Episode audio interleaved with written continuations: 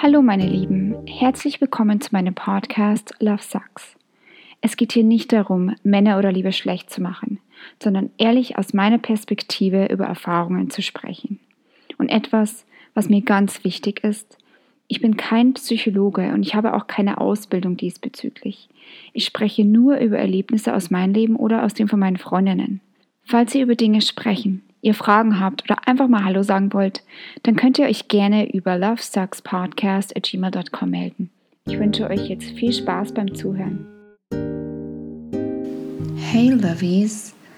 Heute geht es um ein Thema, mit dem ich auch sehr große Probleme hatte. Und zwar, wie sollte man mit Hass gegenüber vom Ex umgehen? Also, ich glaube, zum ersten Mal, als mir das so richtig passiert ist. Ich glaube, da war ich 19.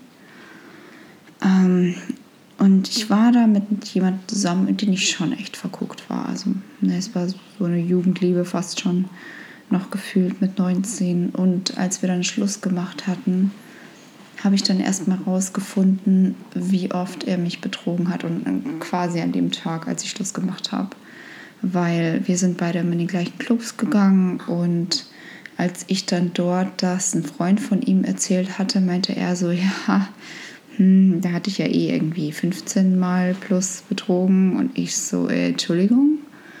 Und ganz ehrlich, in dem Moment war ich echt wütend, weil ich wusste, dass er so ein bisschen genervt war. Mein Opa ähm, ist damals gestorben und ich war echt durch, weil mein Opa mir echt wichtig war. Und das hat ihn furchtbar genervt, warum ich da echt so ein bisschen traurig war. Und dann habe ich eh, wisst ihr, so viel in Kauf genommen und so viel runtergestuckt, was ich heute gar nicht mehr machen würde. Und dann betrügt er mich halt on top noch so. Und nach außen hin war er dann immer so die perfekte Beziehung und wir lieben uns so sehr und hinter den Türen hat es dann wohl auch bei ihm anders ausgesehen. Aber man muss schon sagen, dass einfach so eine Trennung immer eine schwierige und emotionale Erfahrung ist. Das kann man nicht leugnen. Also gerade wenn wirklich jemand mit einem Schluss macht, ist es so.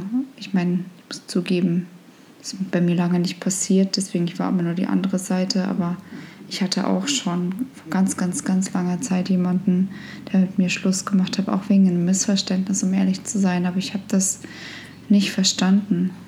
Und quasi, dass man diese, diesen Hass hat und dieses, dieses Gefühl von Wut gegenüber dem Ex-Partner ist eigentlich ganz normal. Ähm, ich weiß, dass das sehr belastend sein kann und dass es das Leben auch schwer machen kann, gerade wenn man irgendwie denjenigen im näheren Umkreis hat, wenn man den gleichen Freundeskreis hat, wie auch immer. Deswegen ist es auch umso wichtiger, damit man lernt, quasi mit diesen Hassgefühlen umzugehen. Und ich glaube wirklich, der erste Schritt ist, dass man sich bewusst macht, dass es vollkommen okay ist, sich so zu fühlen. Also es ist einfach wichtig, sich Zeit zu nehmen und diese Gefühle zu verarbeiten und einfach zu reflektieren, was zu dieser Trennung geführt hat. Also ich sage immer, it takes two to tango. Also es gehören zwei dazu, warum eine Beziehung nicht funktioniert hat. Und natürlich ist es so, dass man am Anfang das nicht wirklich realisieren und wissen will.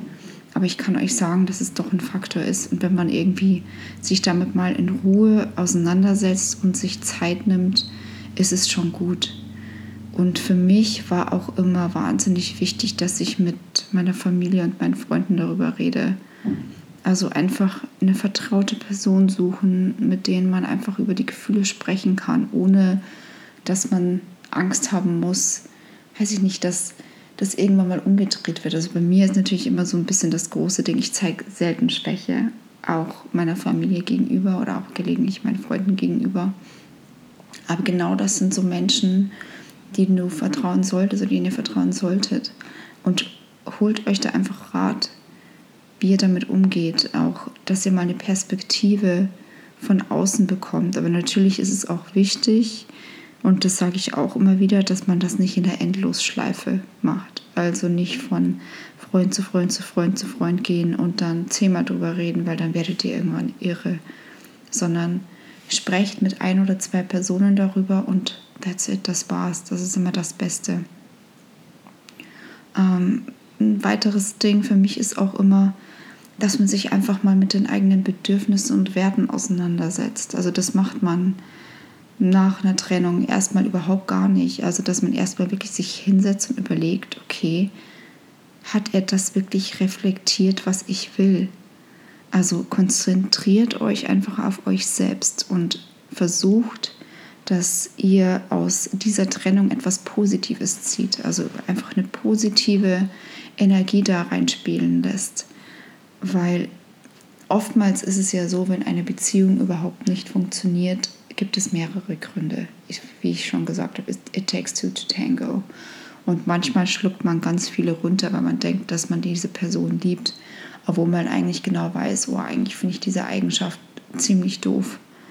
Oder eigentlich passen die Werte dann nicht. Ich meine, ich habe mir das auch bei meinem Ex ähm, ganz lang, lange eingeredet, als es dann darum ging, Kinder zu kriegen. Und am Anfang denkt man sich noch, naja, keine Kinder, okay, schauen wir halt mal, was das wird. Aber je länger man zusammen ist, desto mehr ist es dann doch, wo man sich denkt, hm, was wird das eigentlich? Oder wieso ändert er nicht seine Meinung? Weil ich war mir nie hundertprozentig sicher, ob ich Kinder bekommen wollen würde.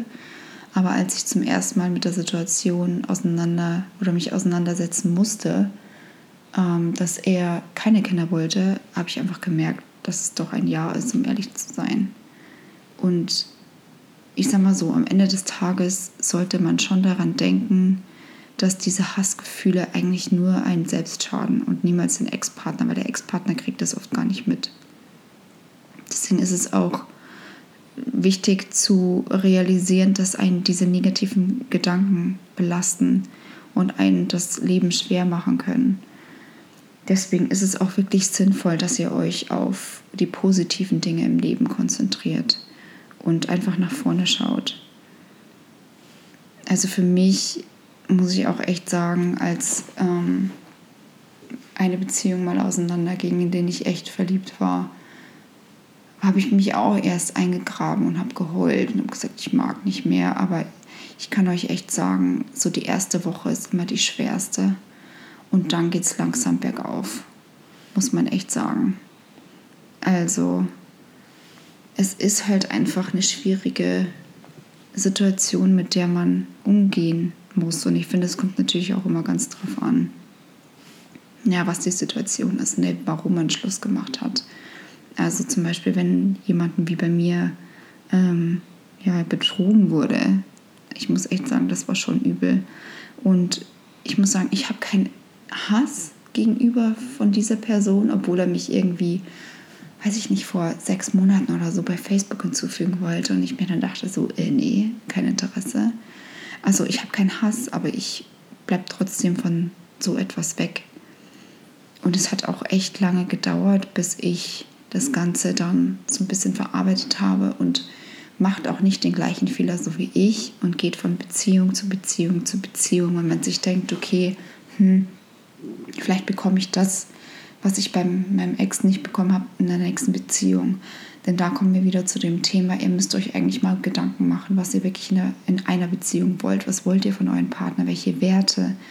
Was braucht ihr? Und das habt ihr nicht, wenn ihr von Beziehung zu Beziehung geht. Denn ich kann euch sagen, was mir einfach passiert ist, dass ich mich einfach verloren habe über die Jahre hinweg.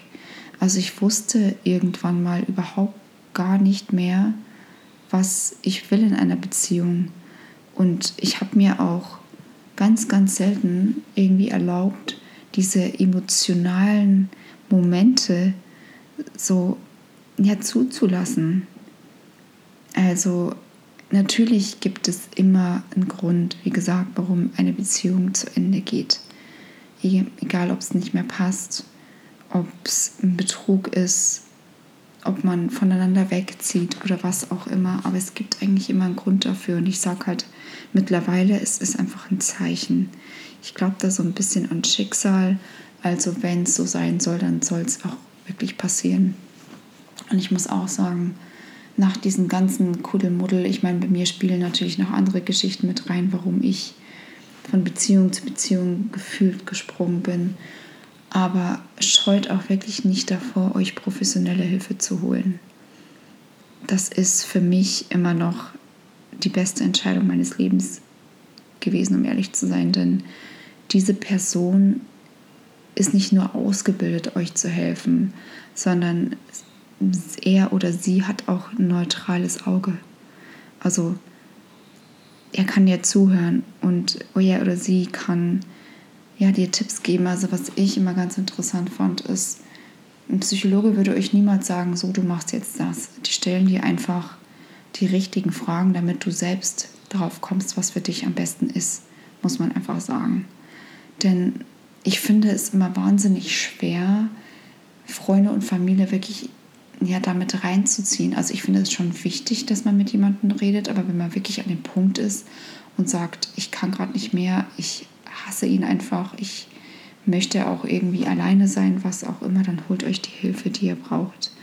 Also ich finde es auch gerade wichtig, wenn man so oft betrogen wurde wie ich, dass man einfach sagt, okay, man setzt sich einfach mal hin und überlegt, warum passiert das vielleicht? Habe ich immer das gleiche Männerschema? Also ich kann mich daran erinnern, als ich die Therapie angefangen habe, war ich auch noch in einer Beziehung.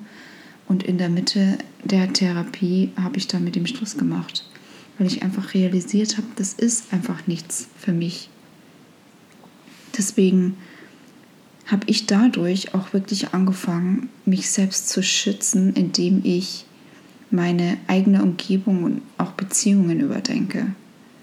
Also man sollte da auch wirklich mal überlegen, auch was die Partnerschaft angeht, ne? ob es nicht wirklich besser ist, den zu verlassen und ob man irgendwie in irgendeiner Art und Weise überhaupt an der Beziehung arbeiten möchte. Das war für mich auch immer so ein bisschen das, wo ich echt viel daraus gelernt habe und dann halt auch irgendwann auch gelernt habe, bestimmte Cuts zu machen. Ähm, also natürlich, wie gesagt, ist eine Trennung immer kacke. Es tut weh und man versteht es auch vielleicht manchmal nicht. Aber glaubt mir, es hat eine Bedeutung.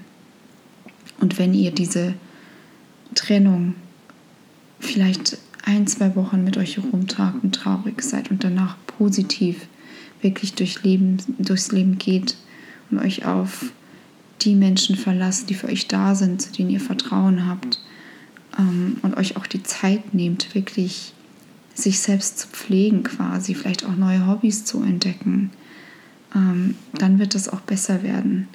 Und ich sage auch immer, ähm, genau in solchen Momenten trifft man vielleicht manchmal den Menschen, den man sich eigentlich wünscht, auch wenn man das nicht weiß, weil man nicht auf der Suche ist. Und deswegen ja, seid positiv. Versucht nicht diesen Hass zu empfinden. Es ist vollkommen normal, dass man am Anfang sagt, Gott, was für ein Idiot, warum, warum habe ich das so lange mitgemacht? Wieso tut das so weh, warum war ich so dumm.